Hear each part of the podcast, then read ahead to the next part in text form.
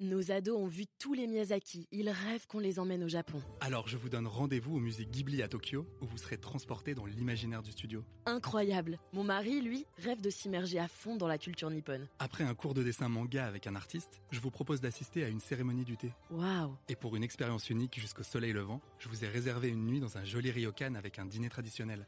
Je nous y vois déjà. Avec Marco Vasco, ne rêvez plus, vivez votre voyage l'esprit libre. Au rendez-vous sur marcovasco.fr pour imaginer votre prochain voyage sur mesure. Les podcasts du Figaro. Prêt pour le décollage. C'est souvent une part négligée de notre budget. Ces petites sommes que l'on dépense par-ci par-là, pas toujours prévues et surtout qui peuvent faire mal quand on est radin.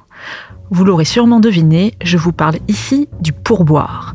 Parfois obligatoire, souvent conseillé dans certains pays, tantôt mal vu dans d'autres, difficile de s'y retrouver parmi toutes ces coutumes pécuniaires. En France, on pourrait dire qu'on est mi-figue mi-raisin, ni trop généreux, ni trop radin. En même temps, quand on va au restaurant, tout est compris dans la note. Le pain, la carafe d'eau et le service. Le pourboire, on l'envisage quand c'est vraiment excellent. Mais qu'en est-il des autres pays? Eh bien, il n'y a pas vraiment de règle unique en la matière. Avant tout, une question simple mais néanmoins nécessaire, à quoi sert un pourboire? Pour certains, la réponse est évidente. Le pourboire complète le salaire minimum des serveurs, des chauffeurs de taxi, des bagagistes, des personnes qui font le ménage dans nos chambres d'hôtel, autrement dit, toute personne qui travaille dans le secteur des services. Dans certains pays, les pourboires constituent l'essentiel du salaire. Et en donner un, c'est témoigner de la bonne qualité d'un service, mais aussi permettre à la personne d'être rémunérée de manière décente. Aux États-Unis et au Canada, ne pas laisser de tips, c'est vu d'un très mauvais œil. On l'exige presque, mais celui-ci peut s'avérer onéreux. Comptez en moyenne entre 15 et 20% de la note finale au restaurant.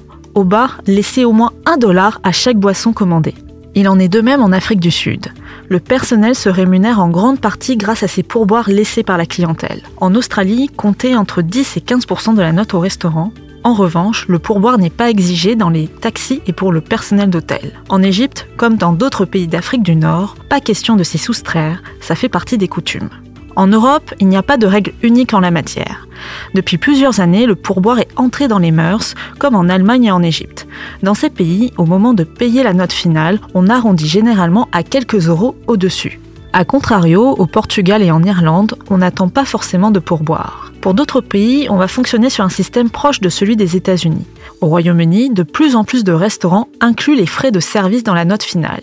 Ils représentent en moyenne 10 à 15% de l'ensemble des consommations. Du côté des taxis, le montant est également compris entre 10 et 15% en Italie, le servizio est inclus dans la plupart des restaurants italiens. On retrouve également le terme de coperto qui signifie couvert. Cela fait référence à une vieille tradition. Avant, on venait avec son pain, son vin et ses couverts pour ne payer que le repas. Même si aujourd'hui on n'apporte plus rien, le terme de coperto est quant à lui resté. Cela représente entre 1 et 3 euros supplémentaires par personne.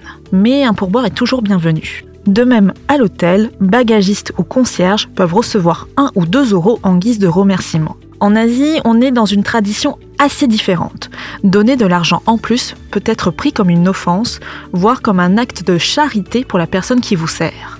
Dans le pays, la règle est simple, tout service doit être bien rendu et donc pas besoin de pourboire pour notifier de la qualité de l'accueil. À part ces quelques exceptions, faire preuve de générosité est toujours bien vu. En la matière, les Allemands et les Américains se distinguent. Selon une étude de l'Institut de sondage YouGov, ils sont les plus enclins à donner un pourboire. Et les Français?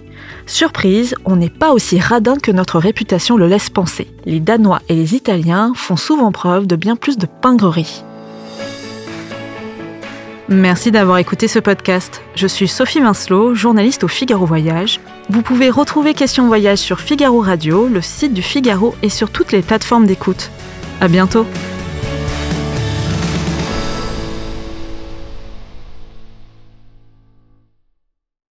Ados ont vu tous les Miyazaki. Ils rêvent qu'on les emmène au Japon. Alors je vous donne rendez-vous au musée Ghibli à Tokyo, où vous serez transporté dans l'imaginaire du studio. Incroyable. Mon mari, lui, rêve de s'immerger à fond dans la culture nippone. Après un cours de dessin manga avec un artiste, je vous propose d'assister à une cérémonie du thé. Waouh. Et pour une expérience unique jusqu'au soleil levant, je vous ai réservé une nuit dans un joli ryokan avec un dîner traditionnel. Je nous y vois déjà. Avec Marco Vasco, ne rêvez plus, vivez votre voyage l'esprit libre. Au rendez-vous sur marcovasco.fr pour imaginer votre prochain voyage sur mesure.